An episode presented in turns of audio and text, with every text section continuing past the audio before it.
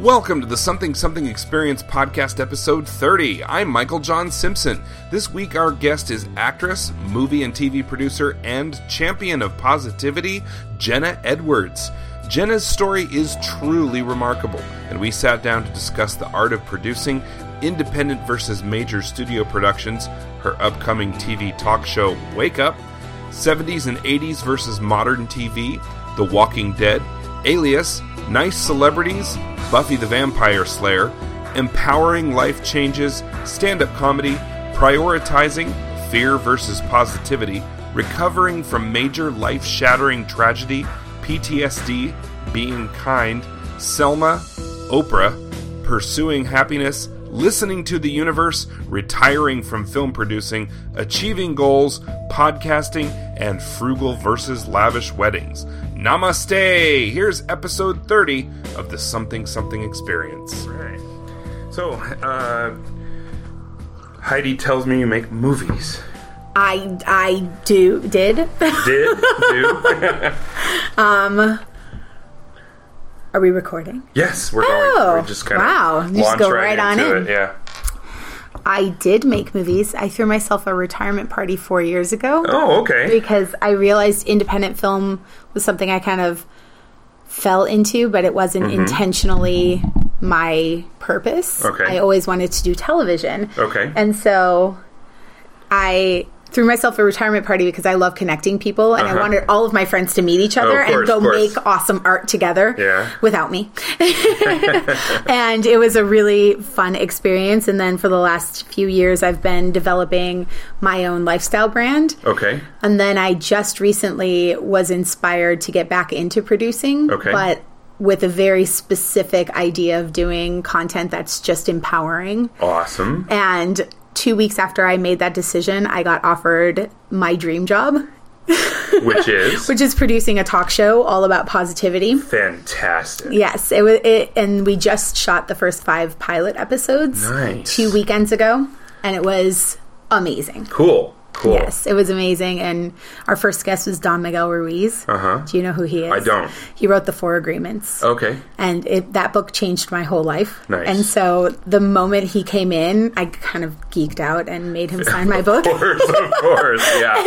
yeah. As he was signing my book, he put the date on it, and mm-hmm. I just literally started crying because it was this moment where every single thing I'd ever worked for was in that, culminated in, in that, that millisecond. Exactly. Oh, yeah. It was the most incredible experience. That's fantastic. Yeah, so kind of when I, when I say kind of, I produce movies. I used to produce movies. Right. And I also teach producing. Okay. And love doing that. I love to empower people to make their own content. I'm I'm all about empowerment, um, and especially empowering those who have traditionally been in underpowered roles. I agree. Women, people of color, people who... Um, Uh, what's the word, who have tr- uh, uh, intersectional uh, oppression issues. Mm. I mean, like, as a friend of mine says, it's not it's not the uh, the oppression Olympics, but if you're if you're a, a white woman, you're going to experience you you you have a tendency to experience a certain level of struggle. Mm-hmm. But if you're a, a a black, half Jewish, half Muslim,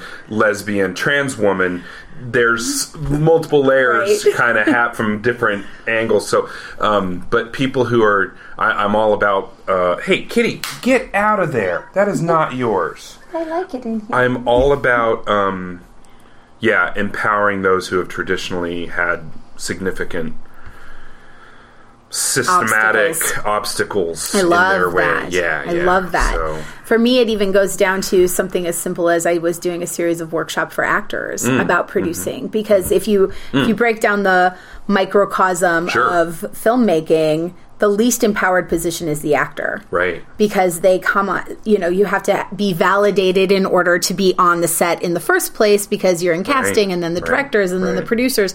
But then they get on set and they are thrown into this this family that already exists for the most part, unless they're one of the leads who have maybe had some rehearsals or mm-hmm, whatnot, but mm-hmm. they're all new mm-hmm. to the crew, mm-hmm. and the crew most likely knows each other from have other been, projects. They're all on the or, same union, they've been working on the same similar projects, exactly. They see each other come and go all the time, right? Exactly, right. And so what I realized was happening was all of the crew were complaining about the actors. Mm. And I would say, well, did you teach them not to do that, or did you say anything? Well, no, they should just know. Well, well no. How are they supposed to right, know? Right. And so I started to teach. What, your child isn't walking yet? They should just know how to do that. You got to exactly. teach them. Exactly. Right. So I always like to look at the the areas where people are going, well, they should just know. And and pull myself out and kind of go, well, how can I teach them without being condescending or, right. you know, just empower them to right. understand the process right. a little bit more. Right. It, yeah. Yeah. It definitely empowering people. You're giving them something that's going to benefit everybody. Exactly. And you present it in a way that makes the person being empowered know that this is empowering them, because th- th- this is going to be easier for them and exactly. easier for everybody, and just an overall easier experience. Exactly. Right? Right. And I just love doing that. I really do. It's it's definitely one of my biggest passions. Yeah, cool. Yeah, uh, I, I I hear a lot of things about acting and, and people who act, and, and you're an actor. You're basically just providing a performance, but you're having to do that within a director's vision, within the construct and the constraints of the all the tech that goes exactly. along with it, and the environment, and you know where you're shooting, when you're shooting, how you're shooting. You know, and all, and so yeah, you are you right. The the least empowered person, unless, like you said, you're a Tom Cruise or whatever, you know, a big, right. a big, big. But name. Then they're usually producing, and they've been and they've doing got a crew forever. Of people around them all the time that's going to kind of mitigate exactly. some of those exactly. pitfalls or whatever. Exactly, and it goes to one of the things that I I do speeches and workshops and, mm-hmm. and panels, and one of the biggest things that I like to talk about is the idea of team. And the building of the team sure. and the the culture behind it. You know, we I come from independent film where everything's kind of slapped together, mm-hmm. if you will. And it's mm-hmm. like, oh, well, this person has a crane. Okay, well, how can we pay them back? Oh, by giving them a credit or, or right, you know, sure. just like figuring out how it's to more, make it um, happen. It's more D I Y in a sense, exactly. in certain aspects, I would imagine. Cause, absolutely. Because you don't have a studio backing, and you don't have not just money, but the studio's resources. Because the studio owns exactly. equipment or yes. has big deals with places that own equipment and can get just can provide that for you. Right. And, okay, this is part of the budget, but your budget is part of a larger budget exactly. to use these cameras or these cranes or this whatever. Exactly.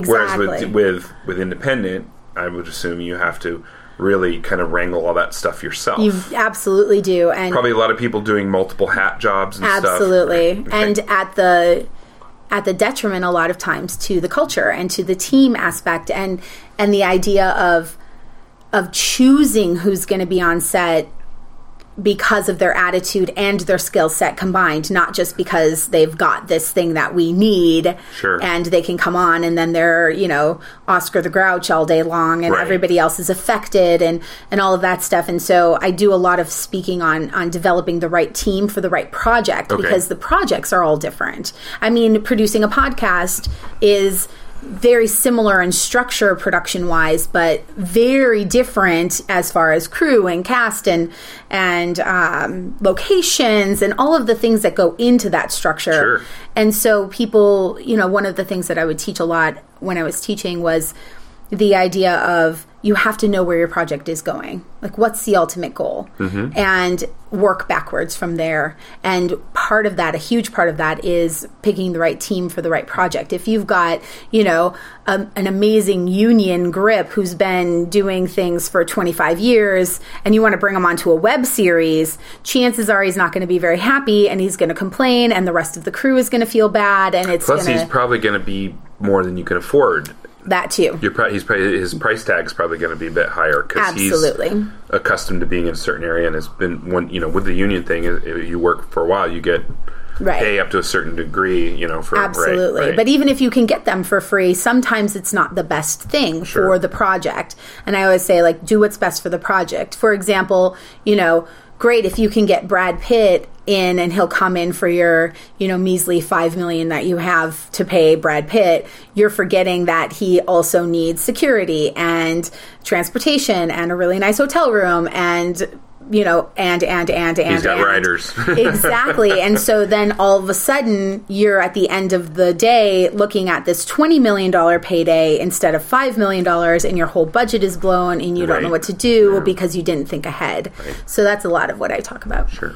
Unless you can wrangle somebody to do something for scale or whatever, you know, like every once in a while somebody like a Bill Murray or whatever will do a Saint Vincent and totally. Come in and work for scale or work for basically free. And absolutely. Or like Gene Hackman used to do that a lot too. He would just, he would do these big, huge, giant projects and then he would just do something for scale just to keep working. Well, just because he wanted to work. There's definitely people like that, but when you're on the production side sure. and you're the producer, you also, you know, even if they're okay with coming in at that, you still have to think about security. Oh, sure, you still sure, have to think sure, about sure. that because even if they're like, oh, I don't care, I'll stay at a Roach Motel, whatever, they're, they're going to be fans in that hotel parking mm-hmm. lot that you have to you know, think about and deal with. So yeah. it's it's all a matter of perspective and working backwards and doing the, the thing that's best for So I would imagine, well, I guess for independent film, you would probably have this list of, of these lists of people who do different things and you kind of pick and choose and kind of Tetris them together in order to make a, a project work. I Whereas, love that you said like, Tetris. if you're if you're a bigger, if you're always trying to bring it nerdy, um, if mm-hmm. if you're a bigger producer, I would imagine you have. I mean, it, it's kind of talked about. I've heard it talked about in people who are in the business of of. Like, this director likes working with this D P and works with this crew, and that's his crew that mm-hmm. does all his movies, you know, and then, or that kind of thing. That, you know. Right. Whereas Which is with, really important right. to think about sure. because a lot of times, you know, newer filmmakers will be like, well, I can't afford that D P. And then it's a matter of, well, can you afford not to have that D P who it speaks the shorthand that your director speaks already, along with the crew that he brings in? You know, is it going to make your shoot shorter right. so that you can afford right. that person? Is it going to ensure that you don't go overtime or have an easier time in post? Because post ends up being the most expensive part of oh, production. Sure, of course. Because so many times people aren't planning for it. Mm-mm. And so it is interesting that you say Tetris because I say it all the time. It's literally Tetris with the budget. Sure. And I always say the budget is the script for the producer mm-hmm. because if you can figure out how to get all of the elements, that's kind of your timeline, right? Your your little script. Okay, now I need to hire this person, and then I need to get this, and then I need to get that, and it's going to cost this much, and it's so much fun. Yeah, yeah. I feel like it's the creative part of producing. People often say that producing's not creative enough, and oh. I'm like, oh, okay, well, you try to make a five dollar budget look like a five million dollars film, and then come back to me and tell me it's not creative. Right, of course, of course, yeah. yeah. But, yeah, it's really fun. Cool. So, um, how much are you allowed to talk about your, your T V show? No, I can talk all about it. All right. I mean... I'll tell you if there are certain things okay, that I can't. Okay. Uh, so it's called Wake Up. Okay. And it is, it bridges the gap between positivity and positive thinking mm-hmm. and traditional media. Mm-hmm. In a way, in the it, what I mean by that is very much like The View, but a lot of times, and I, I apologize for anyone this might offend, The View, in my opinion, comes from a lot of fear. I and agree. And a lot of... Um, just negative. I agree. And, yeah, right? I very it's, much agree. And traditional media has skewed that way. What it, what do they say? If it bleeds, it leads. Yeah. It's just like, that's yeah, so sad. Yeah, and yeah. look what it's doing to us as people. I mean, that's the reason why I watch so little T V anymore. I know, when so I was a kid, I thought, I think about this a lot, and I've been thinking about this a lot lately. When I was a kid, we watched everything. Yes. My brothers and I, we had our own T V in the basement. We watched everything in the eighties. We watched Dukes of Hazzard, and we watched Knight Rider, and we watched we even watched things like Falcon Crest and stuff. Oh my we, gosh, how much we, did you want to kids? Right, right. We just we just watched everything all that was on. I mean, we watched All in the Family with our family. We watched MASH with, with our parents. Golden Girls? We, you know, when I, no, I didn't watch Golden Girls Golden much, Girls. but I, I, we did watch all the Norman Lear offshoots from All in the Family, the Jeffersons, Good Times, Maude. I mean, we watched all the Norman Lear stuff. Right. But we watched shows together, and then we watched shows on our own, too. And, you know, all the all the B J and the Bear, the, all the car and truck shows and all the, you know, that the car chase shows. Well, it really was a community activity. It brought the family right. together by Back right. then, and now it's very polarizing. Right. And right. Yes, mm-hmm. because there's so much more choice. Exactly. Everything back then, there was three channels and right. maybe a couple local independent channels, and everything was geared toward family viewing, like everybody coming together. And then if some of the stuff they played later at night was stuff the kids probably wouldn't be interested in, or stuff that was a little racier or whatever. Right, Dallas. Right, Dallas or, or, yeah, yeah, or Silk Stockings or crap like that. Right. But But then...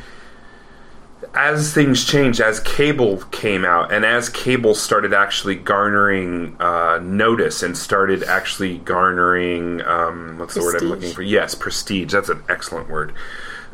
Then cable hit on the idea, production companies hit on the idea of, okay, now nerd culture, everything's more niche-like, everything, but I'm starting to see that all the biggest shows have this horrible thread of n- fear and negativity to them. Absolutely. And I've gotten to the point where if I can't see something positive, and it's, it's also a symptom of the times that we've been living in, with things that are things that are polit- socio-politically di- difficult times, mm-hmm. economically difficult times. There's a lot of fear in the world. There's a lot of fear and stuff, and that informs what we watch because we want to feel better about our lives. So we watch, instead of watching positive things, we watch things that are even shittier than our own lives right. to make our, ours seem not right. so bad. And so... well, and the thing that people don't realize is that it's all a control mechanism. Exactly. You know, it's like, of course they're going to keep you afraid. The economy's bad. The economy's actually on the rise, but no one talks about it right. because then then people or, will be empowered to actually even, take and, charge and of that, their lives. That doesn't even get into the thing of like racism and, and right. keeping the, keeping the genders fighting, keeping the... keeping people separated in their little pods and little things to distrust each other. Absolutely. To keep us keep, keep us afraid and keep us going to work every day. Exactly. And that's what it is. George Carlin said the, the, the lower class is there to scare the shit out of the middle class, you know, and that's, you know, that's wow. it right there. Yeah. You know, and I have been pulling away from T V. I used to be an ardent T V watcher. I have a D V R full of stuff that I haven't watched because I'd rather be doing something else. Wow. Um, I've been working on this project of converting all my music from iTunes and iPods over to Google Music and being able to play on my phone. And that's almost done.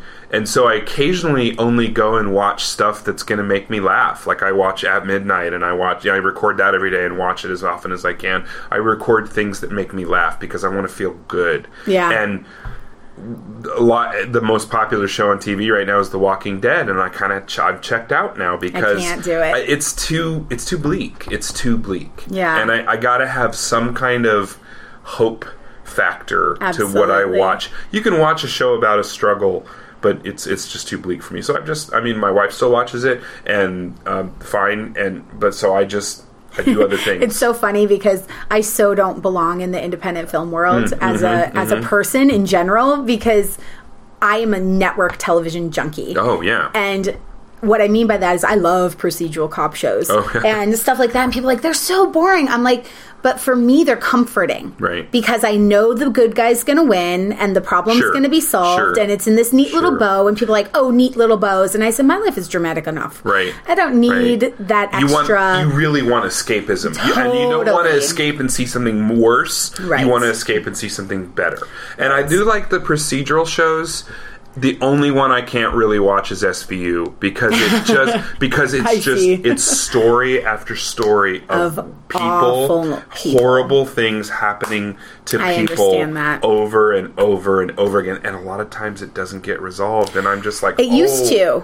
Yeah. I remember that. And then they went more like the cable route of leaving it open-ended and, right, oh my gosh, what right. are they going to do next week? I'm right. like, oh, I don't. My favorite show of all time in, in the history of television is Alias. Oh, yeah. And yeah. It's, it was all open-ended, just a big question well, mark. Well, it was all open-ended, but she was so kick butt oh, you're and right, dealt you're right. with her problems that in a way that empowered The, for me, empowered me when I was watching sure. it. Like, you know what? If she sure. can handle all of she that stuff going on. She can handle all this crazy shit, violent shit happening at work. Handle the fact that her mom is a crazy right. killer person. Handle the fact that her dad is completely distant from her. And then try to handle a relationship and all. Exactly. If she can juggle all that and still go on missions and, and, and steal ass. stuff and kick ass and beat people to the ground. Yeah, okay. Yeah, totally great, empowered. Great, great, it's great. Like that with and Buffy, too, right? And they say a Wonder right? Woman movie won't work. Pfft. Right. So, and then you think of shows like Buffy, like those types of shows where, yeah, it's open-ended and the story arc is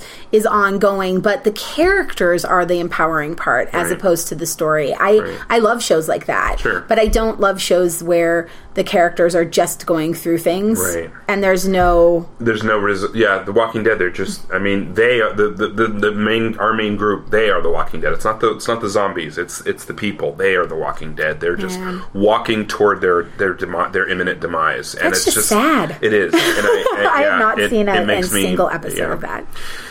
It was good to start with, but then it just it kept being the same thing again and again, and I just oh, it just crushes the heart, and I just I, I can't emotionally handle it. You know, I've got enough stuff going on. I want to see something better. I want to see something. Exactly. The one show that you were you said you reminded me, um, Alias, mm. where it was a strong female, and I hate to use the the, the term strong female. I know lead, strong but, person, but you use a, a, a an empowered character who is in an environment that is. Un- disempowering totally. Who is taking charge. Agent Carter. I haven't seen it. it I have an issue with one of the actors. Oh, okay. Okay. Okay. So I'm like, ugh. Uh, like personally, or just, just yeah, I've met this person okay, okay, and they weren't right. very okay. kind. I have my big thing is working in this industry, and it, it actually circles back to the whole point to what I'm saying about everything media-wise sure. is they keep us in fear, because if we find out that we have a choice, we will not choose the fear. And we do have a choice, and that's what I'm all about, is explaining that we have a choice. And I do that as much as humanly possible. And when I meet somebody in this business who is just not a nice human, I can't support the project. No, no, no. Even if the rest of the people on there are nice humans, I feel and bad. I completely but get that. I will, I'll see a movie trailer and be like, oh, this looks awesome. And then, boom, one mm-hmm. name shows up. I'm like, I'm out. Can't exactly. do it. Can't do it. I just can't it, do it. I feel, it feels so in, like non-integral to watch a sure. show when you're like, oh, you're such a icky person. Right. Yeah. And, and on the flip side, I am always on a mission. If someone mentions a specific name to me that I of someone I've worked with, personally, and they've been really nice, I make it my sole mission to say to that person, that person is, is a the nicest really, person in the world. Yes, really great human. Weird Al Yankovic is the greatest human being that ever lived. He's oh, really? Never been anything, but I met, I met him That's two or three times awesome. In a total fan way, not in a professional way, but he's just never been anything but just the nicest, sweetest, kindest, most warm, genuine person you ever want to meet, and I've never heard an iota that deviates from that. Do you know who ever. Is like that for me? And I only had one day working with this person, and it was one of the greatest experiences of my professional life. Tell, tell. Joss Whedon. He that, I've heard that too. I've heard that too. Delightful. Yeah, yeah. Him and James. Both. Nice. Just so sweet. Nice. And I always love to tell See, I really loved that. Firefly. Buffy, the movie, I love the movie Buffy. Yeah. The show didn't speak to me. Um, Why? Because you weren't a teenage girl?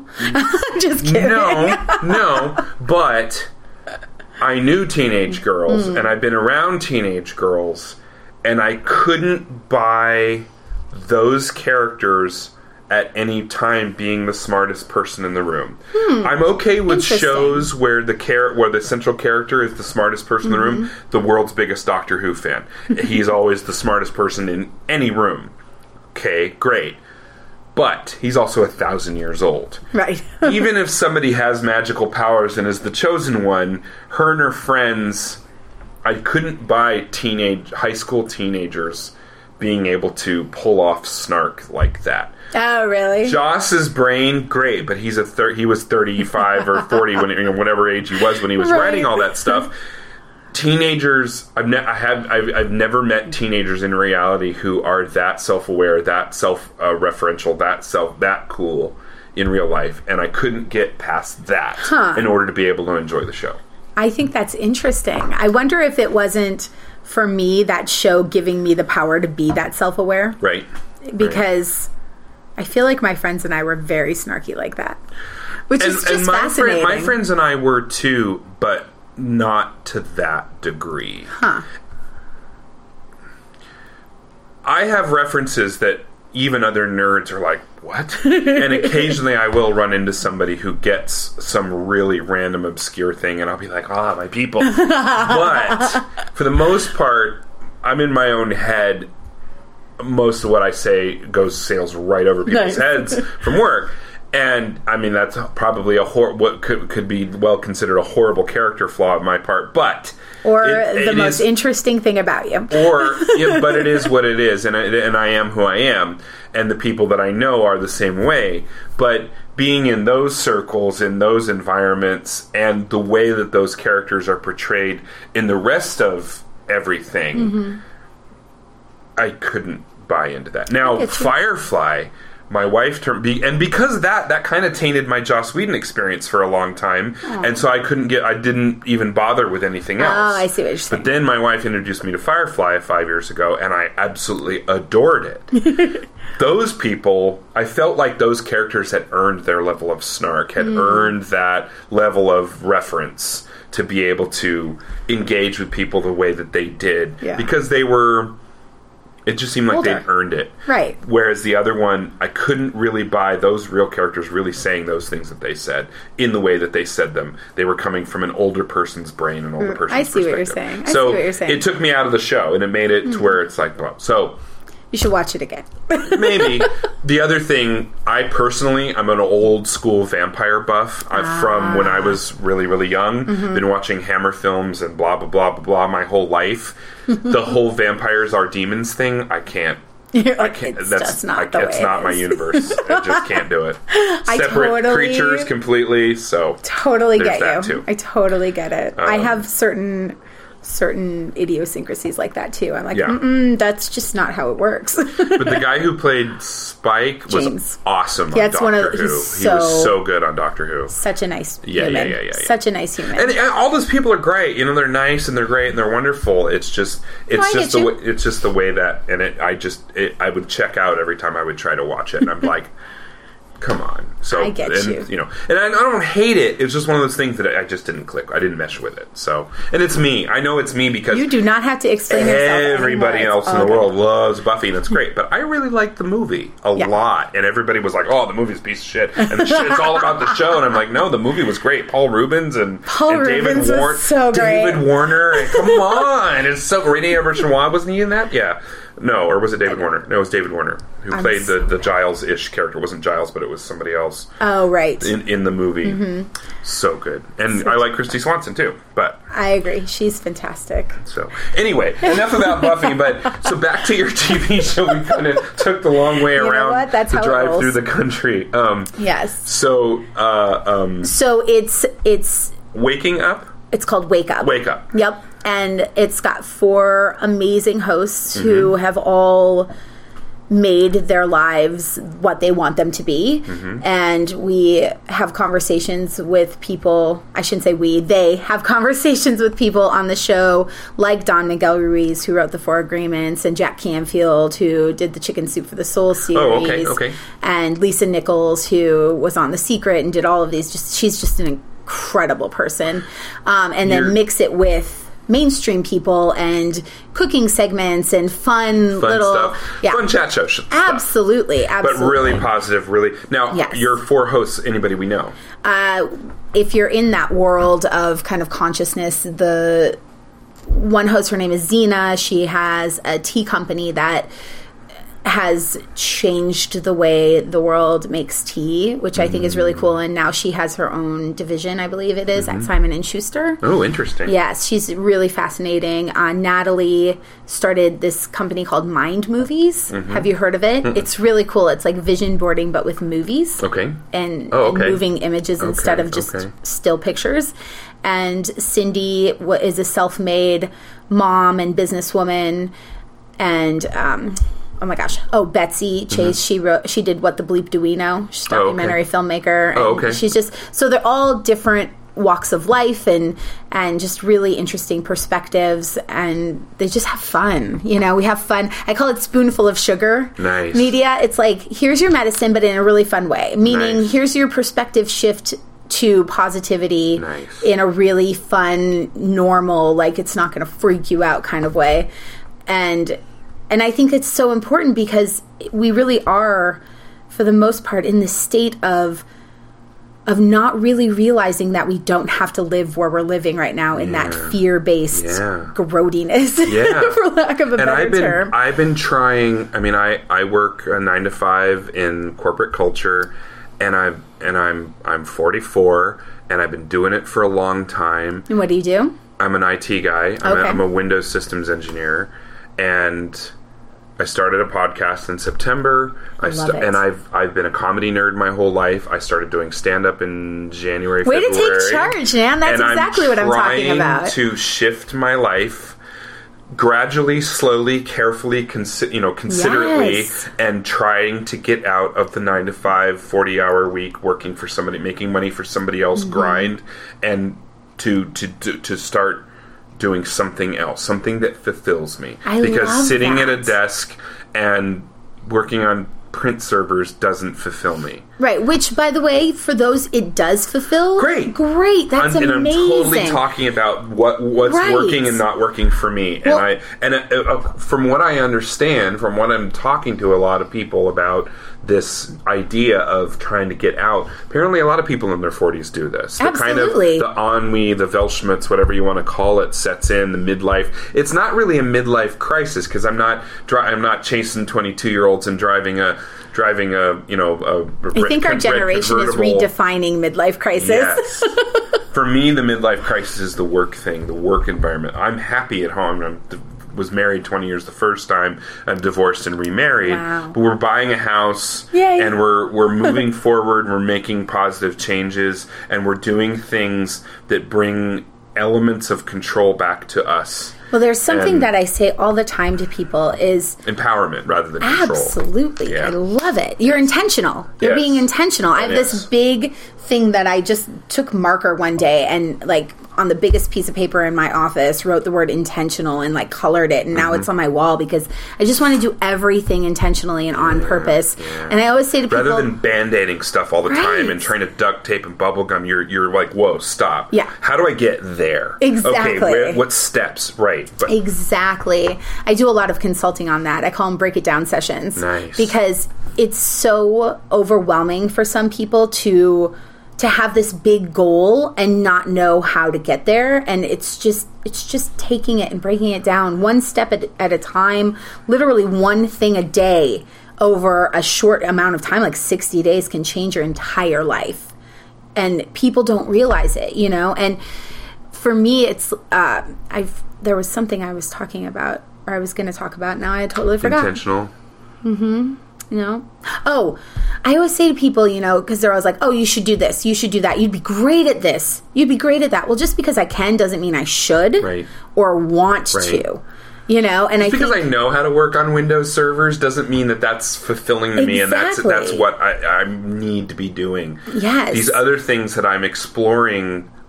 My whole life, I've craved people laughing at the words coming out of my That's mouth. Awesome. It's like can- it's like it's like candy to me. And That's great. and th- I was in improv, and I've done plays, and I've done other things, and I've always gotten positive feedback about That's it. Great. And so I'm like, and, and instead of saying, "Well, what if I blah blah blah? What if I fail?" Right. Saying, "What if you don't?"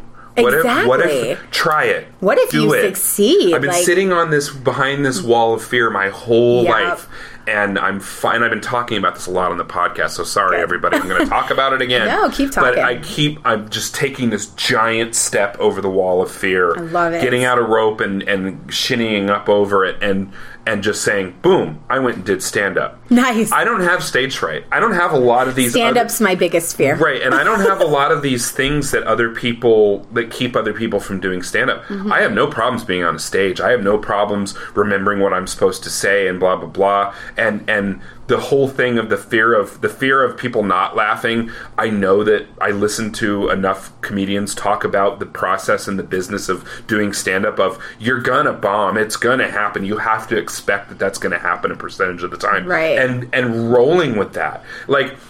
Couple of the stand-up gigs that I've done, the, the the open mics that I've done at the pizza place in Moore Park, I've. People are eating pizza and right. having a par- pizza party and not listening to the, du- the the middle-aged guy talk about his kids up on the stage and, and talk about gym class and and and okay, Great. Great. Now I'm come to the point where it's like, okay, I need to take it out of that environment and take my set. I've gotten a few laughs. So now I need to take it to a place where the intention is for people. The, the, the two-way relationship is there, right, between the guy on the stage and the audience. The audience is there intentionally to hear people do comedy instead of, oh, this thing is happening while I'm eating pizza. Yeah. Have you ever heard of the the stand-up comedy clinic, I think it's called, in Burbank? I have not. I'll, I'll have to tell you about it off air because okay. I can't remember okay. exactly what it's called. But they they teach... the process of getting on stage. Yeah, yeah, yeah. Like you're saying with sure. the two-way relationship. Sure, sure. And the, the guy that started it is just really phenomenal. And there's also an improv Toastmasters. I might have to be invested. See, I've done improv before. I was in improv for several years, but I was in this one theater, and every time I would get moved up based on merit, but because a couple of spots would open up ahead of me. It's always these layers, mm-hmm. you know, these levels. Totally. And so I would move up based on merit, because I knew the rules and I was playing the games right and I was doing the thing and I was doing getting getting it mm-hmm. and moving forward.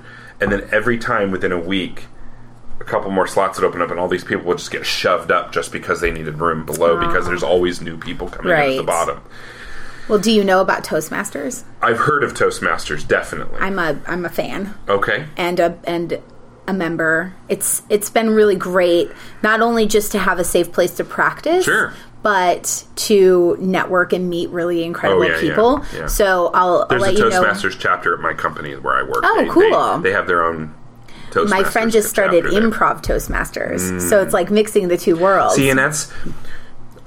This year was my it was my year to do, to yes. stop talking yes. to do. I already had a podcast, and I've been doing that consistently, and I've proven nice. to myself that I have a thing that I'm passionate about that I'm not going to give up on. I'm going to do every I'm going to put out an episode every week if I can help it. That's awesome. And I've been doing that since September with only a couple weeks off. Congrats. Here and there. Thank you.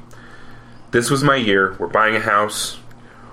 Uh, started working out with a personal trainer. My nice. wife and I have lost twenty pounds nice. in the last six, seven weeks. And then I also started stand-up at the same time, something I've been wanting to do my whole life. Too much. It was, uh, I was going to no say, free this time. Is like... Stressed myself the hell out. And so I had to put, for right now, my goal that I set on the podcast back in December was to do a stand-up performance, do an open mic before April first. Nice. It's not even mid-March. Even before March first, I'd already done four or five. Nice. So I more than met that goal. Awesome. I can afford to put stand-up on the back. Stand-up will still be there. Open Definitely. mics will still be there. It's not something that's going to go away. This is not an opportunity and that I'm missing. It'll be funnier when you're eighty. I'm just kidding. But, and this is something I'm not going to put off forever, but right now there's I other things it. I need to focus on. The health thing is most important to me, mm-hmm. along with the new house. That's done. We're hit, we're getting the keys tomorrow. I love so it. So we, we closed on Friday. We're we're getting the Woo! keys tomorrow. So we're gonna go and start. We went tile shopping yesterday. We went. That's you know so we're cool. we're doing that. That thing's happening. It's a done deal. We've done all what we need to do to make that happen. Goal achieved. Now we just have to get moved in. Fine. I love it. Well, the coolest part about what you're saying is that all of these things that you were afraid of are moving forward, and now you're not afraid to slow down. Right. Which is the key. Which is incredible to me, because usually it'd be like, oh shit, if I'm stopping this thing, that means it's all going to go right. away. And it's not. I know. Once I you am shift comfortable to that, enough. I have some okay material. My next goal is to go to a, uh, an open mic stand-up at a comedy club mm. through that was introduced by a comedian friend of my wife's. Cool. Gonna go do that, but I'm gonna wait and I'm gonna do that when I have the time, have the time to devote to rehearsal, the time to devote to write a little bit of new material. Um, it, it will wait, and it will be there when I'm done.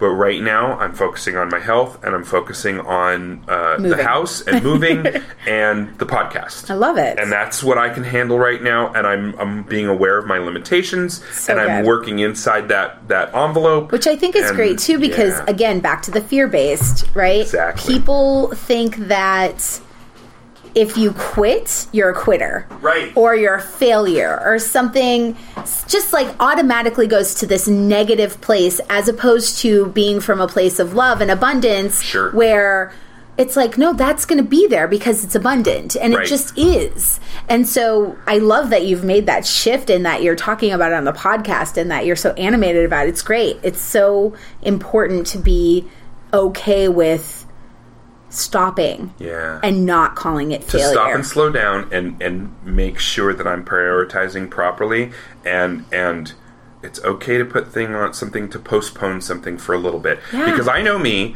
and I know the difference between I'll do that later and never doing it. Right. And I've done this, but I need to stop for a little bit so I can concentrate on this other thing right now. I'm prioritizing. That's awesome. So I'm doing the difference, and I'm noticing the difference, and I'm recognizing the differences in this in myself, and actually talking with you about it now. A couple of other pennies have dropped, and it's like, wow, I really am. I'm really kind of taking charge of all this. Absolutely, and you're you're in control. Yeah, and you're creating the life you want to create. I'm trying, and I'm I'm starting that baby steps. I know it's so going to take a long time. I'm not rushing well, it. But this is I'm the not thing. expecting it to happen tomorrow. I'm I'm work doing the doing the work, because everybody in co- comedy talks about the work that you have to put in X number of years, X sure. number of times getting on stage and bombing to get to that next level, to where you're getting to the point where you can actually start earning money or doing a making a, a life cha- change. But this with is it. the thing that I, I want to back up a little, just because it's not you're not putting the steps in place for creating your life. You're actually create you're in your life. You're you're doing it right now yes. because you're not stressed out, right. because you're doing the things that you love to do. You're yes. passionate about it. Yeah. yeah, you've got these goals over here that that shift your the way your life looks. But right now, your life is feeling the way that you're always going to want it to feel, right? Correct me if I'm wrong. Empowered, like you're in an empowered, yes. happy, joyful, goal-oriented, place. reasonable, goal-oriented right. st- set of steps. And I think that's fantastic. Thank I'm you. Really excited for you. It, thank you. It feels good, and and people have been asking me about it. People are just been, people who know me on Facebook, or I've been talking about it here and there. So I was at a club last night. My wife and I went to a club last night, and uh, one of my friends came up and said, oh, so how's the stand-up going? What have you been doing? I'm like, oh, cool. Does somebody ask me about it? Yeah. So it's that's cool. great. Something yeah. that always got me through, because I came out to L A to be an actor. Okay. That was my first my first love.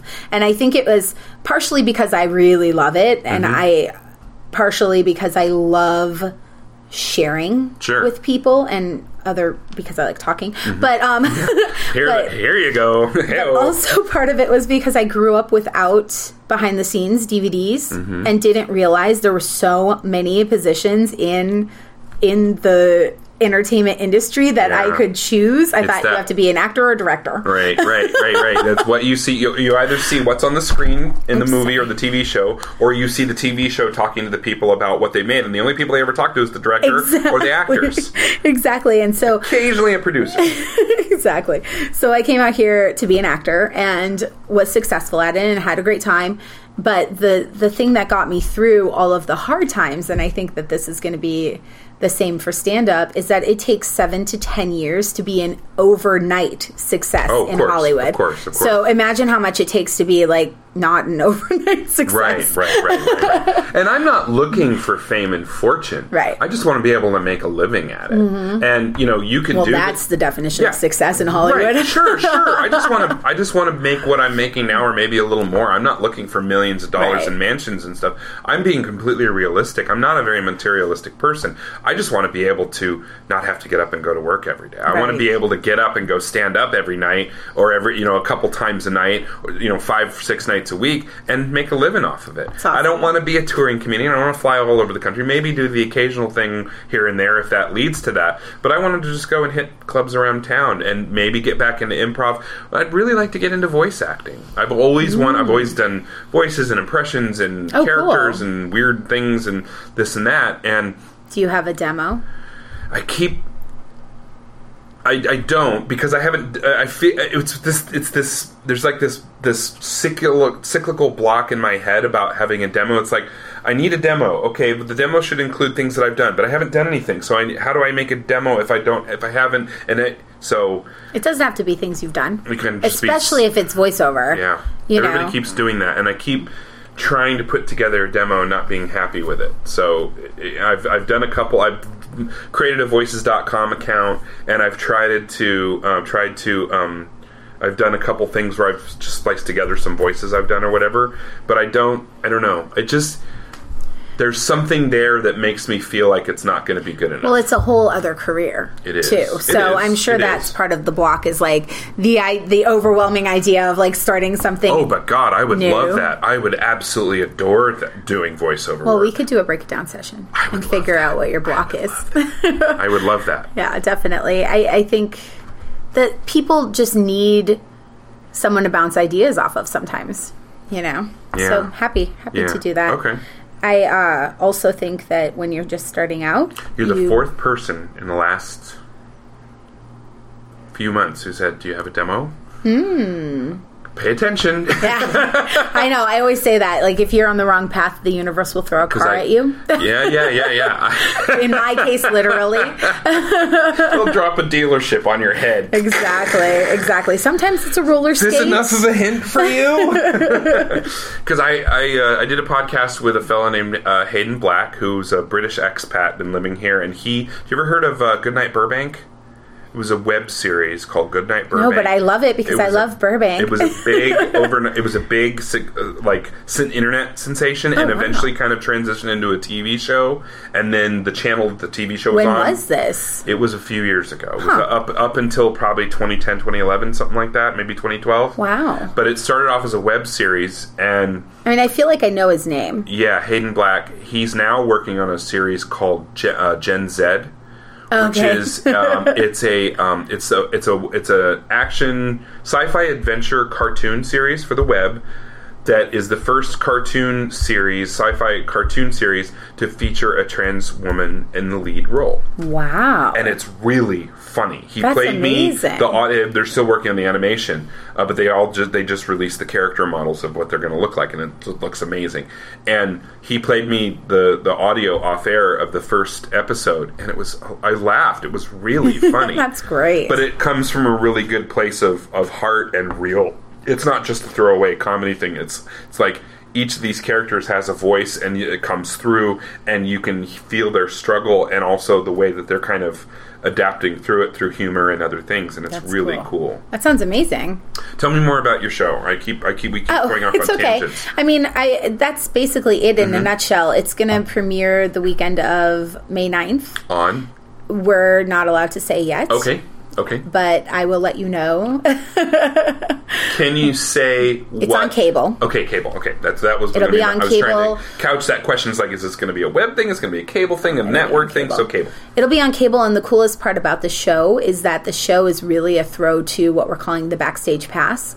So the website is going to be extended interviews with the people nice. that are on the show, and I love longer interviews. Yes. I love that's why I like doing a podcast, and I love listening to podcasts. I love long form interviews. I can't do chat show panel anymore. I can't do right. not even Charlie Rose is long enough. Even and, and although somebody was just on Charlie Rose that I actually think I might want to record, but um, or on sixty minutes with Charlie Rose, but. Um, I love long-form interviews. That's why I love listening to the Nerdist, because so many people that I'm that are in my wheelhouse get to sit down and have an hour or more conversation, and it gets nice. so in-depth in the personal level. It's a good conversation. The, the, the chat show panel thing, I think, as a format is kind of dated. It's mm. kind of, I don't think it's relevant anymore as much, which is why I loved Craig Ferguson so much. I love for Craig Ferguson, because the first thing you do, you sit down, he tears up the cue cards and throws them away, and has a talk with people. Right. Carson kind of did the same thing, although he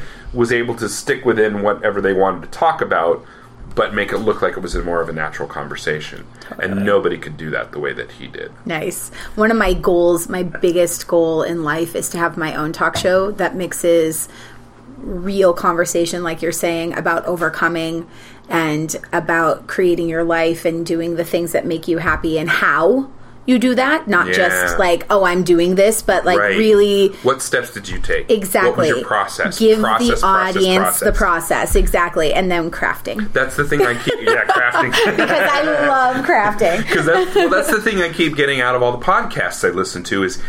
process. I keep mm-hmm. hearing about people's process, and it's informed my ability to get over the fear wall with stand-up.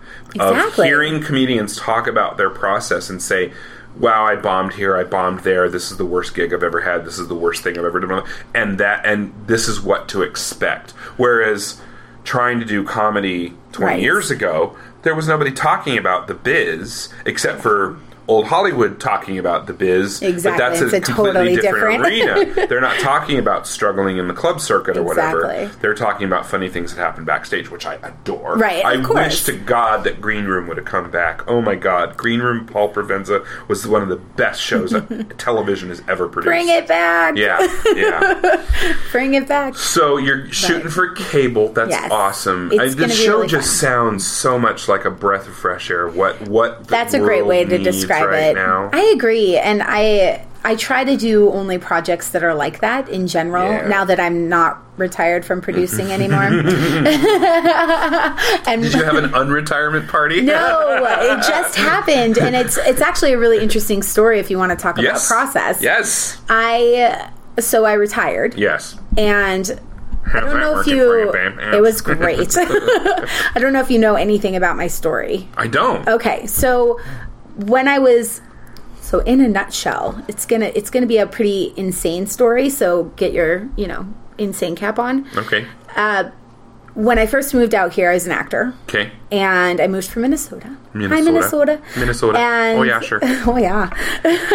And um, I was on the last episode of Buffy, which is why I got to meet Joss Whedon and James Marsters. No it was wonder. Amazing. Was literally... Foot in the door. I am a slayer. Nice. If you will. Um, I blocked a punch. It was seven seconds. But one of the speeches that I do when I when I do public speaking is called seven seconds. And it's the idea that seven seconds can change your life. Of course. And because I've had many people come up to me when they realize who I, who I am in the show. Mm-hmm. Apparently was one of the most profound moments in the history of Buffy. And I've literally had people come up to me and say, that moment made me leave my abusive boyfriend, or that moment made me understand that I could take charge of my life. And like, oh, like I get goosebumps every time oh I think about God. It. Like to me, it's it was one of the most, probably top three best career days of my life because they were just amazing on the show. But then on top of it, you know, you're thinking as an actor, like, oh, it's only seven seconds, like whatever, almost, you know, in your head. But then when you have people come up and you realize seven seconds can change someone's life, it's just the most insanely profound experience. And so cut to a couple of months after the show airs, I'm thinking, yeah, my life is going to be great. You know, I'm on Buffy. Everything's fantastic. I'm living my dream. And I wasn't. I was in total denial because I had this day job that was really sucking the soul out of me, but I was making money for the first time in Los Angeles. And I was like, oh, this is great. My life is so good, you know. And I went down to the Santa Monica Farmers Market and was buying oranges when that elderly man drove through the market. And he hit a table that hit me at sixty miles an hour and killed ten people. And the man standing next to me didn't make it. Give a pause. Cause, cause shit. Yeah. So, and it probably only took seven seconds for that car to go down the road. Right? Changed my entire life. Holy shit. Yeah. I suffered severe post-traumatic stress disorder. I couldn't read. I stuttered when I talked, so I couldn't audition anymore. I forgot basic words. Like, I remember sitting across the table one day, and all I wanted was the salt. And I couldn't remember the word salt. And I just burst into tears. I was like, my life is over, you know? Like, I didn't sleep for eight months. I ended up in the psych ward so they could regulate my brain chemistry. Sure. And um, because I come from a family of, of alcoholics uh-huh. and addicts, and I uh-huh. knew I had a chance, like such a severe chance of becoming one myself, I refused medication. Oh my and it God. Nearly killed me.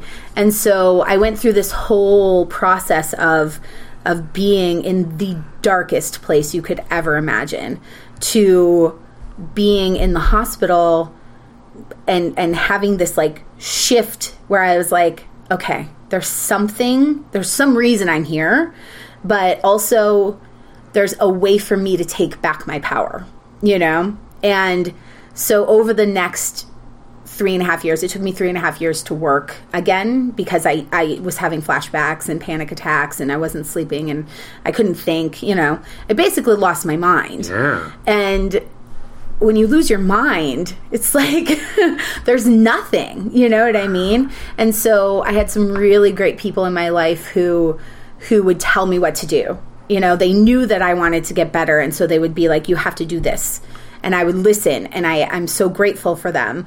And so I started to heal and get better, and I could work again. And while I was working, I a friend of mine enrolled in film school, and he was like, you're the most organized person I know. Um, you have to produce my senior thesis Come in two years, me. right? And I was like, F you, I'm an actor. right? I was like, so for the next basically like year, year and a half, it was it was a lot of choice words every single time we talked, because he really was like, you're going to produce this. You're going to, and I'm like, no. Like I literally said no. And then it was six months before he had to do his project, and I was like, oh crap, he's for real. Like, I don't, he's not gonna go away. He's not he gonna really leave means me alone, it. You know. Oh, no. And I was feeling better finally by that by that time. Not one hundred percent, I can say now, just because I know I'm like better than I was before now. Yeah, yeah. But um, I was feeling better to the point where I was like, okay. And I did four short films in six months just so I could learn how to produce, because I'd never done right, anything sure, like it before. Sure. And then I produced his project, and it was amazing, and I had the best time.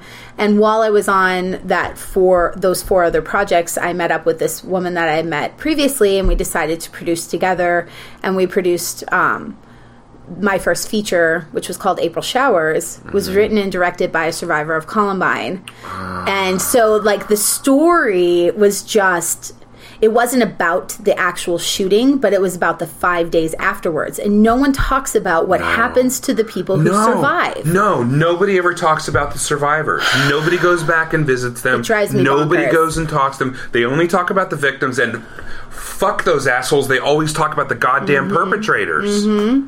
Those Absolutely. people should never be named. They shouldn't, because they do it for the credit, you know. Yeah, they and do it for the. They do but it again, for the recognition. That's the fear base. Yes, if it le- if it bleeds, it leads. Uh. You know, so we have to like. For me, it was the idea of telling the perspective that I had just gone through. The whole idea of what do you do after your life is completely destroyed. I mean, I always talk about that day when the table hit me as. It literally j- knocked the joy right out of my body. Like, I couldn't find it. I would search and search and search, you know? And so, like, it was really important to me to tell this story of of what happens and, and how people move on and what the what society does to people. Like, there's the lead character in there.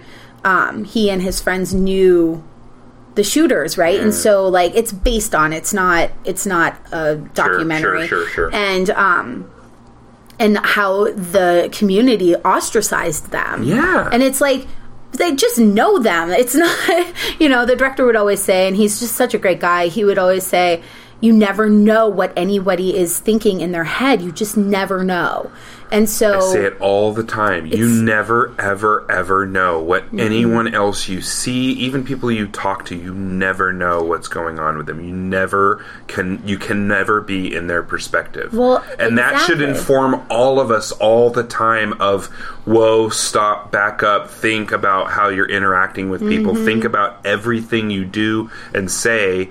Even if it's just for a moment, and think, wow, am I doing something that's contributing to this person's fucked up day? Right, right. Or just, you know, be you in your joyous form. Yes. Because if you're happy, it gives other people permission yes. to be happy. Yeah, and I think that's, yeah, that's so a great way to important. Put that. You know, like I don't, I don't like to worry about what's going on with other people because I shouldn't have to. And I just go about yeah, no. being happy, yeah, yeah, and that yeah, way, yeah, yeah, yeah. you know, I'm not going to be mean to someone. Exactly, but l- just let that let that notion of you never know what someone else's yeah. struggle is inform how you treat people. Exactly, and that's it. You don't have to worry about that. You don't have to Absolutely. fix them. You don't have to. Just don't contribute to their right. Don't contribute to don't any contribute of the negativity. to their shit pile. Exactly. You know, and I think I, that's I'm sorry, a rule I curse of a lot, thumb. But yeah, it's um, just. I do too on productions, and then I then when I get done, I feel so bad. I'm like, okay, stop swearing. Like it's this weird, this weird like shift. I'm almost making up for sure. the amount of swearing yeah, I did yeah. last weekend or two weekends ago. But um, but so we did that film, and then I was an independent film producer, right? Because I was good at it. Mm-hmm, it was one mm-hmm, of those mm-hmm. things that. people, you know, oh, you should do this because you're good at it. You should do this because you're good at it. Well, I don't want to do this. This is not what I came to Los Angeles to do. I came to be an actor. Well, not only did I come to be an actor, but I came to spread some positivity, I think. Like, right. I just feel like that's why I was left on this planet, if you will, in you this were, form. You were, you, that's why you survived. Yeah. yeah.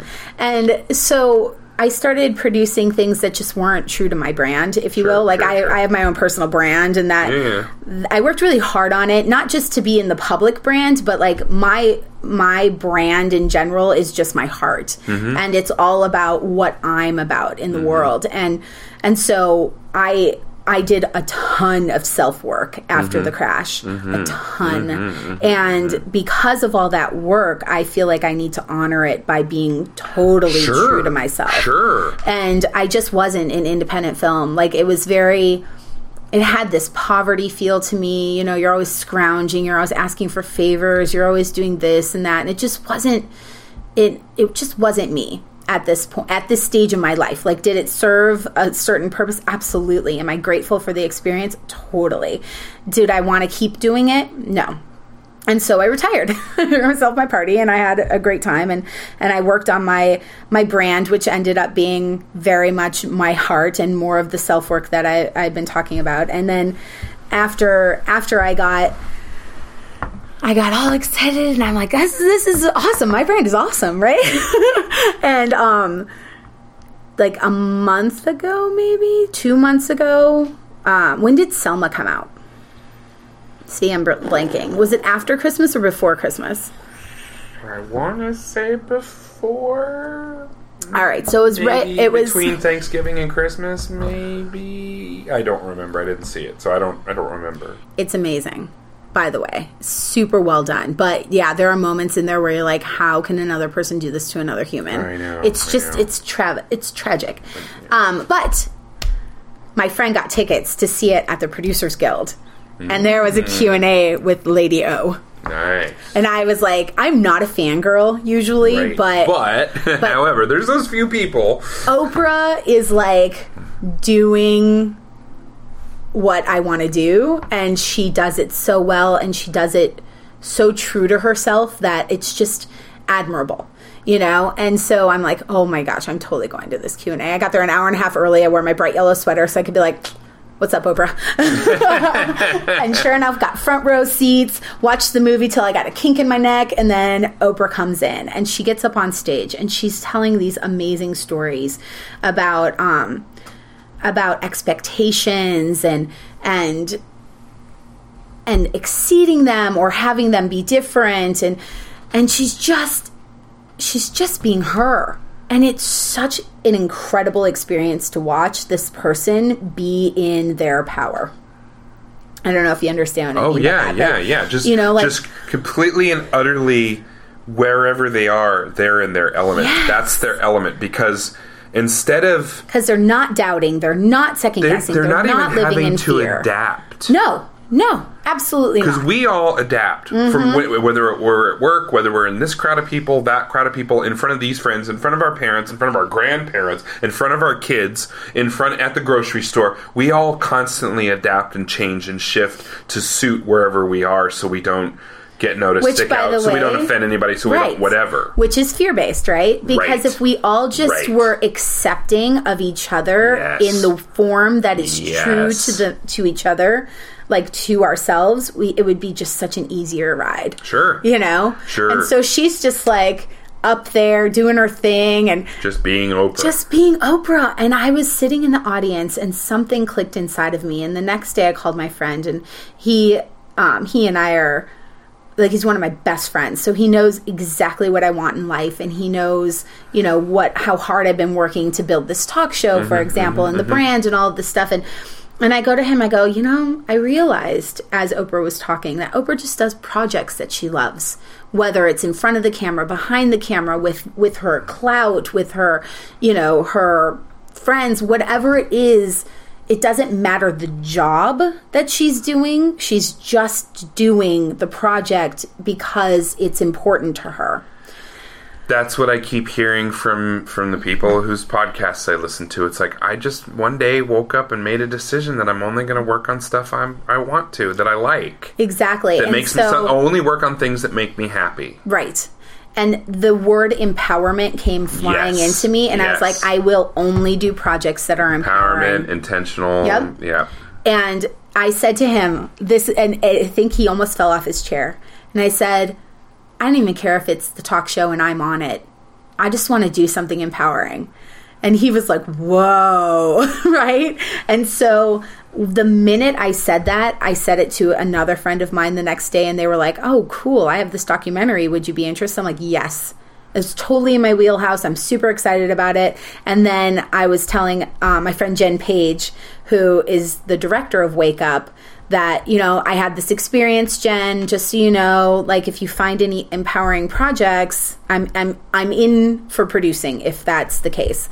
And she she knew about my talk show wants and desires and stuff, and is has been just an amazing support system. Cut to two weeks later, she's like, hmm, so I just got offered this directing gig on this po- this talk show called Wake Up. Would you be interested in producing? I was like, psh, head explosion, yes. And that's Dream the thing job. I also keep hearing is is is is being true to yourself and, and pursuing those projects, those things that make you happy, that fulfill you. It it you, you wind up inadvertently creating this almost aura, if you will, outward, absolutely, that draws those other absolutely. those things that are in that milieu toward you. Absolutely. Here's what here's how I look at it. If you're on the wrong path, the universe throws a car at you. In my case, literally. If you're on the right path, you're just open to receiving and accepting all things that are love, and the universe answers. Yeah. And I am living proof that that's the case. Every time I have been on the wrong path, now it's roller skates, mm-hmm. which I'm really happy about. Like, I'm very in tune with, like, the signs, if you will. And I'm like, okay, please. Because I keep saying, I'm like, I don't want another car. That was really bad. But, uh, you know, I don't, I'm not always on the right path. But when I am on the right path, man, it's magic. Oh, yeah. It's crazy. Oh, yeah. And so I it's just, like this thing with the house. It's just it's just these things. Just it's like like like mm-hmm. Tetris. It just fits, and it's like uh, this is all just kind of working. It's happening. And like your and biggest like, issue is just going with it and not right. being like, wait a minute, it's too good to be true. Right, right, right, right, right. Because right. I was just a very I, I I through the whole process. Now originally when we were looking for a house, I was completely scared shitless because I've never bought property. My wife, my first wife, and I were together for together for twenty years. Never had two nickels to rub together. Now I'm with my, you know, second wife. Five years in, we're buying a house, and and so I was scared to death right. about buying a house, and I'm like, eh, we can't do this. So just let me give me some time. Let me adjust to this. And we had time over through the holidays, and then after the first year, okay, let's go start looking. And we started looking, and we found and back to where we were. That's and then through this whole thing, I've just been like. Whatever happens, happens. It may happen. It may not. If not, there's other places we can go look at. We'll see what happens, and we're just going to see what happens. And we did, and it's just That's happening. Amazing. You're in line. And I'm really so trying cool. to just be so zen about it. And my whole life, I've been getting excited about a thing, telling people about it before it happens, and then it doesn't happen. And mm. I look like a chump because I was excited about this thing that didn't, that I said was going to happen that didn't happen. And I'm trying to adjust my mode of, yeah, we're doing this. I'm I'm interested in this thing. We'll see what happens. And then being excited about it after it happens. Throwing the party after it's done. Right. And that's a much of setting myself, managing my expectations and setting my, not setting myself up for failure anymore. Nice. I appreciate that. And it's just all these things. I would imagine that the producing thing of your friend saying, no, you really need to come produce this project for me yeah. was part of that. You said you were probably about eighty percent of the, of back to being okay again mm-hmm. after the three years and your friend pushing you, this throwing this car at you to do this production project, to produce this thing for him.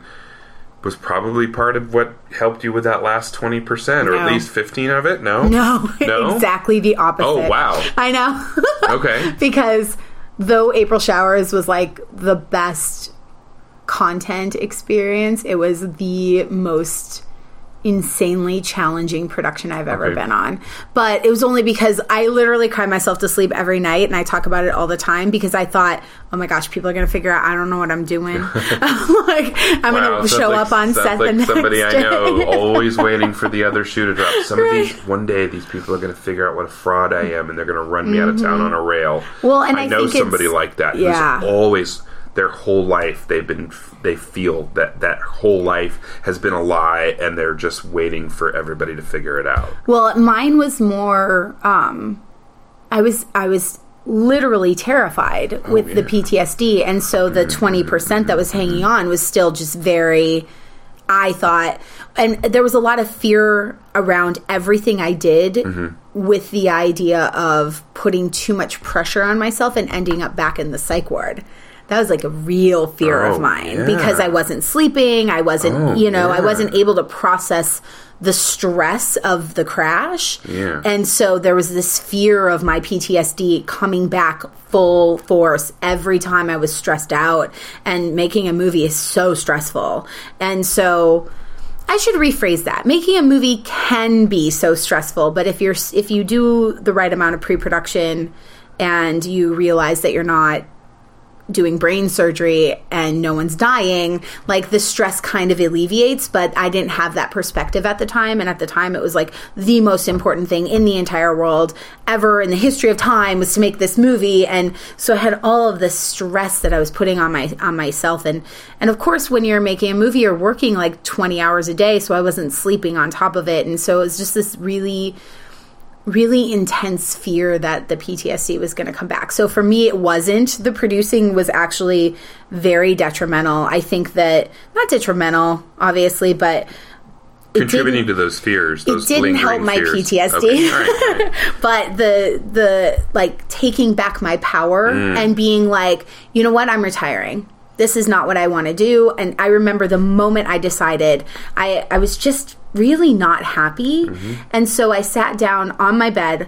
I'm, I'm going to describe it to you. I just, I sat down on the edge of my bed with a piece of paper on like a clipboard, and I made two columns. And the first column was all the reasons I moved to Los Angeles. And the second column was all the things that I was doing in the first column. And It short list on the right side. Such a short list. Yeah. I can't even explain it to you. And I'm not talking about actual jobs that I was doing, but more like I moved out here to have a voice, and I didn't have a voice. Um, I moved out here to to create something meaningful, and I didn't feel at the time that it was meaningful to me, so how could it be meaningful to someone else? Granted, I don't believe that we ever create anything that isn't meaningful, at least to somebody. Right. And um, right. so there was just all of these things that I really, really wanted to be doing that I wasn't doing, and it was because I had lost myself in the producing process. I was so interested in being the... the person who helped the director get their vision on the screen that I lost all of my vision. Oh. And so at that moment, I just was like, I might come back to producing, but I'm retiring. Like, and I needed to be very finite for me. I needed to be like, I'm I need to not, not do this doing right this. now anymore right. until maybe at some point if I feel like I can do this, but this is not fulfilling me. I need to exactly find another way to... To absolutely take to move left column to right column. Absolutely, yeah, I needed yeah. to take charge of my life, sure, and it was sure. interesting. Like now, I have you know, I'm I'm saying I have I'm having my near death experience eleven years later. Mm-hmm. Like I have this crazy eleven years of perspective, mm-hmm, mm-hmm. and I can go down the timeline, if you will, and find the like specific spots on sure. that timeline that sh- shifted something, and. And one of the big things for me was realizing I went from the worst possible experience for my mind and my body into producing, which is super stressful, without taking a break. Like there was no time for my brain and my body to just be. Be. Yes, and be still. Like, P T S D isn't... You know how they always show those images of of someone with P T S D and their loved one trying to hug them and they're, like, jerking away?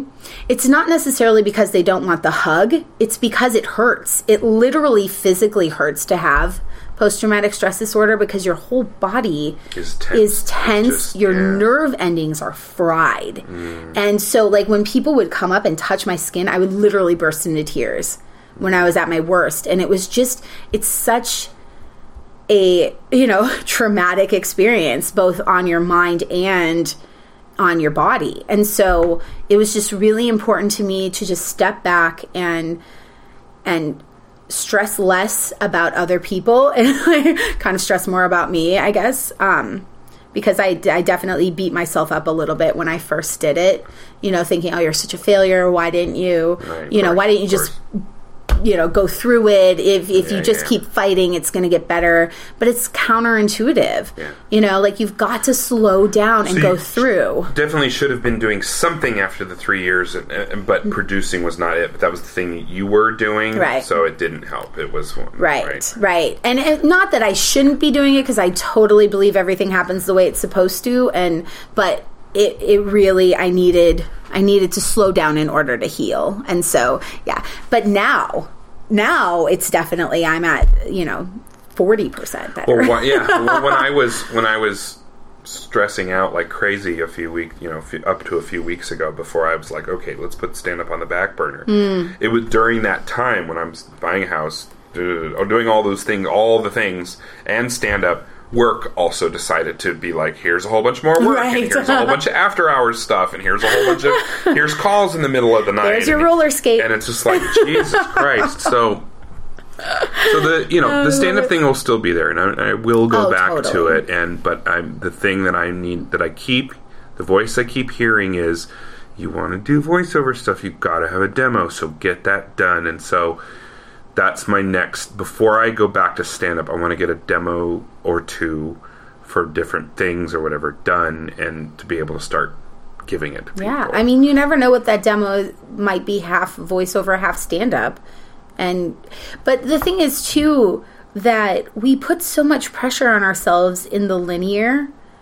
Meaning, like, okay, well, I've decided I'm going to do stand-up. So here's, and this is something I always have to talk to my clients about mm-hmm. when we do the break it down mm-hmm. sessions. It's like, if at any point this becomes overwhelming, then you're not on the right path, and it is not the right time, and and you just you just put it on the shelf. You've got your roadmap. You can always pull it out. And the know? stand-up thing was, I I. I I achieved my goal. I mean, I the only goal I set for myself with that was to get on and, and do an open mic before it's April. Amazing. And I did that. And I'm like, you did that. Right. You don't have to keep doing it just because. It's still going to be there when you get back to it. You can go back. There's a billion open mics. You can go anywhere, anytime, and go do stand-up. Mm-hmm.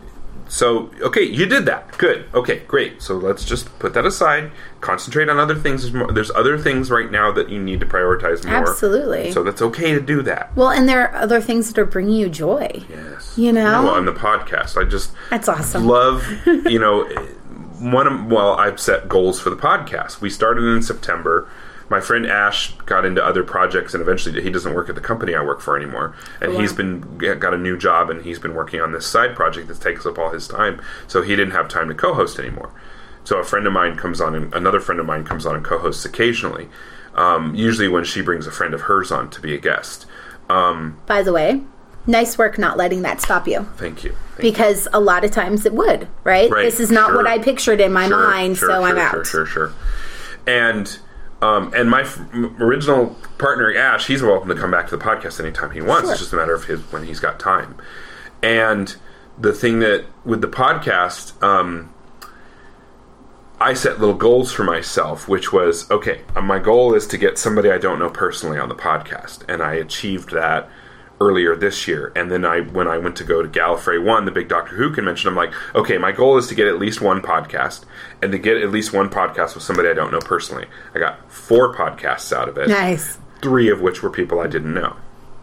One of them was an old friend from Denver, cool. who I, you know, knew from from from when I grew up, from my teenage years, and Rocky Horror and all that. And he runs his own convention in Colorado. Cool. And so he came on, and we talked about all that. So, but then the other ones, it was like people from England and, you know, people with accents and, and this, and it was just, it was phenomenal. It was great. And then Hayden was the last one we did that. He lives here in, in Burbank. And so we got to sit down, and he's one of the people who said, do you have a demo? And I'm like, oh God, I gotta, I gotta, I gotta do it. Gotta do it. Well, um, you will. One of the things that's been great, and the uh, one of the other goals I've had for the podcast is to do podcasts with other podcasters, to po- do what, mm.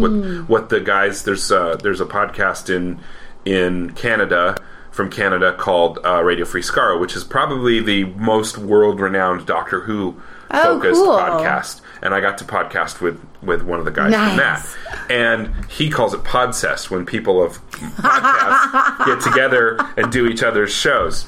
So that's fantastic. I got to Podsest with Dig This. I got I, I was sitting down having lunch. You're about to say names that I'm not going to know. Just no, no, so no, no, no, no. Dig and this is oh, no, okay. no, no. Um, um, I'm sitting at work eating lunch in October, November last year.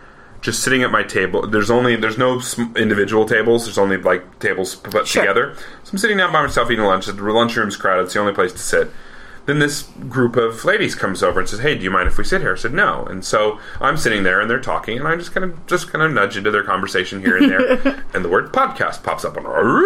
And this lady uh, uh, that works at the company where I work, her son-in-law has a podcast. Awesome. And so I'm like, I start talking to her and saying, oh, great, yeah, hey, I'd love to do that.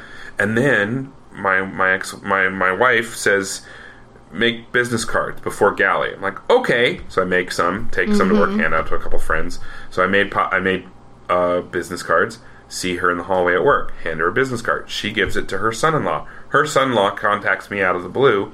Says, hey, I love your podcast. Here's ours. Listen to it. Let's get together and do an episode. And I went a couple weeks ago and was on there called Two Teas in a Pod. And uh, awesome. Hi, Travis and Travis. Hi, Travis and, and Travis. Um, And I go and do their podcast, and it's a little, little like band rehearsal garage space okay. in, in the valley, and over by the Budweiser plant, and uh, they've got microphones set up in a production booth, and the, you know the whole spiel, and and I got to do stand-up-y stuff, and I got to do impressions. Awesome. They did a traffic helicopter, and I did Gilbert Gottfried in the traffic helicopter, and it was one of the funnest things I've ever experienced in my whole That's life. Amazing. And I'm like, check. And then he he came over a couple weekends ago, and he's going to be the one going up tomorrow, I think. And then so yeah, so I'm meeting all these little goals. That's amazing. And are you going to N M X? In and Vegas next month?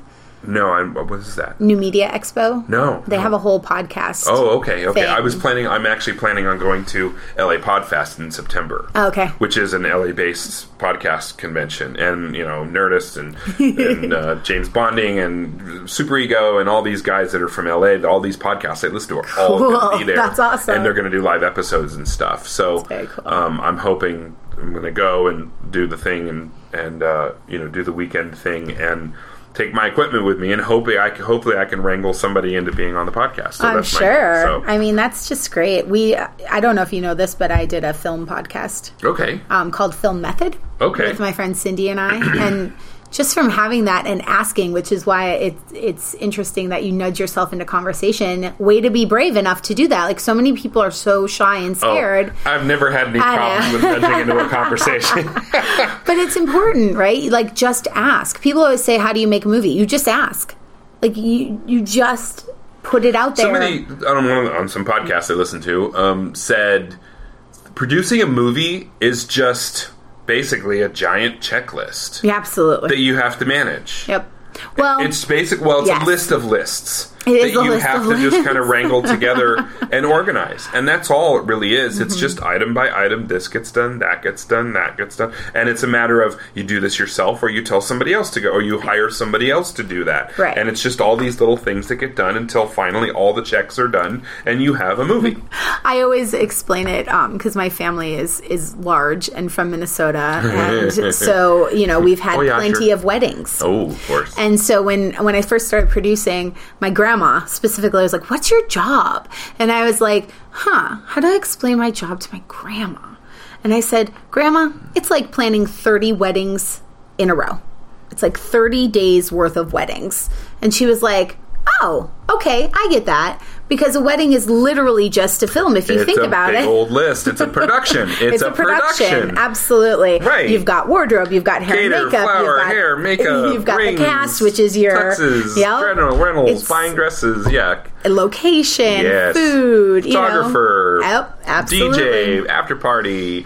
It's cleaning a, up vomit. oh, I didn't no, have no, to no, clean no. up vomit online. um, I know. I always laugh because my my husband and I just had our one year anniversary last oh, weekend. Congratulations! Thank That's you. That's awesome. Yeah, you told me that. We got married on our fifteen year anniversary. Oh, and of, so of meeting? yeah, of being together. Oh, okay. Of okay. like we're going to be a couple.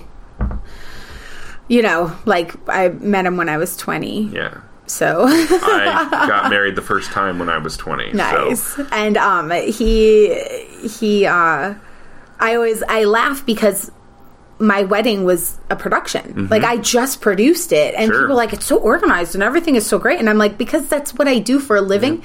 And so it was it was the single most amazing day of my life. Nice. And it actually was the thing that proved to me that I can do creative producing as well as logistical producing mm-hmm. more than I thought I could. Nice. So it's really funny how this like one personal event made my producing career sure. different. Yeah, yeah, yeah. It's fun. It's like, well, you know, if I was a little more into crin- crinoline and finger sandwiches, I could be a wedding planner. right? And then I was like, no. No, no, no, no, no, no, no, no. There's so many crazy expectations.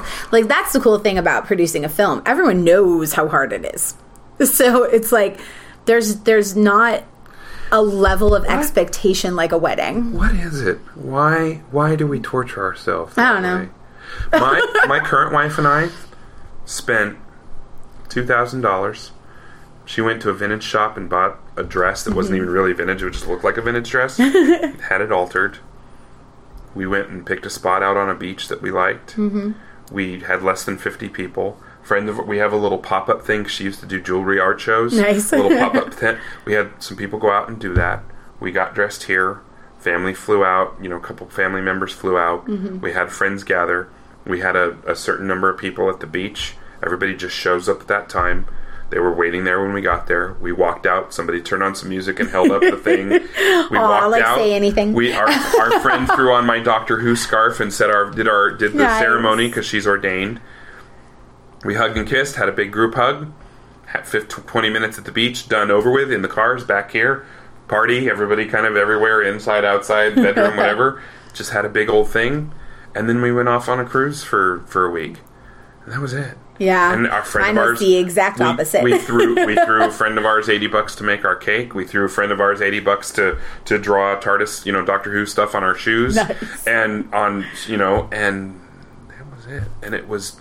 we feel just as loved and supported and, and strong and confident and as people who spent fifty thousand dollars or whatever. You know? you know, I don't want to begrudge the people who spend a lot of money on their weddings. I just think, like mine was, we had one hundred twenty people mm-hmm. and we did a three-day. Oh, wow. Like, we Yikes. did it up. Nice. But it wasn't like...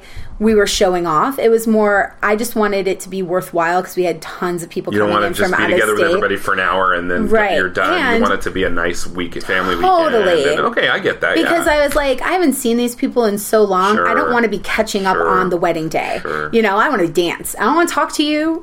Like, I want to party.